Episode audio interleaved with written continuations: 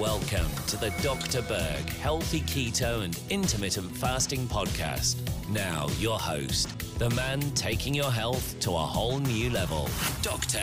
Eric Berg. Today we're going to talk about a very common yet underdiagnosed condition, autonomic neuropathy. Now what does autonomic neuropathy mean?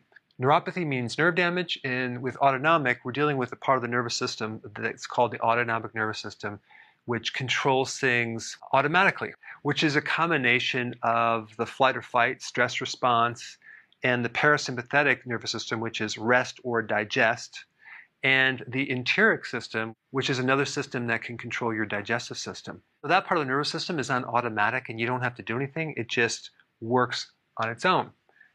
As in bladder control, cardiovascular system control. I mean, you don't have to think about your heartbeat. It just automatically works. Digestion and genitals. You may have heard a condition called peripheral neuropathy, where you have damage to the peripheral nerves on the bottom of your feet or your hands. Those are the sensory nerves that get damaged from conditions like diabetes, for example, where your hands or feet get numb, like a burning sensation, or even severe pain. And here's the thing, the number one cause of this condition is diabetes. But if you think about it, you don't just end up with diabetes overnight. It gradually goes from high insulin to insulin resistance to prediabetes to eventually a diabetic, right? Well, you don't end up with this condition overnight either.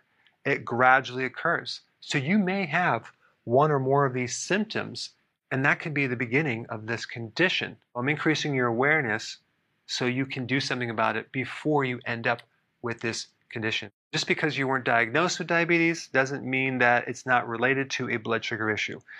Another cause of this could be some type of autoimmune condition to part of the nervous system, or maybe even a virus. But diabetes is number one on the list. So let's go through the symptoms. Urinary retention. A lot of people have this symptom, but they never connect the dots with it being connected to maybe a pre-diabetic state or even a blood sugar problem. Number two, hypertension. We know diabetics usually have high blood pressure at some point. Well, now we know why. Then you have number three, abdominal pain or achiness. And that can show up in kind of an uncomfortable feeling in your abdominal area. Number four, malabsorption.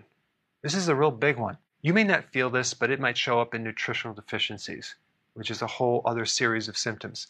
Number five, gastroparesis. This is simply a condition where your digestive system is very sluggish, it's slow, and things just move at a snail's pace. Well, guess what? That's what's causing it, coming usually from this or a pre-diabetic state. Number six, constipation. A very common symptom. Number seven, sleep apnea. Number eight, abnormal sweating.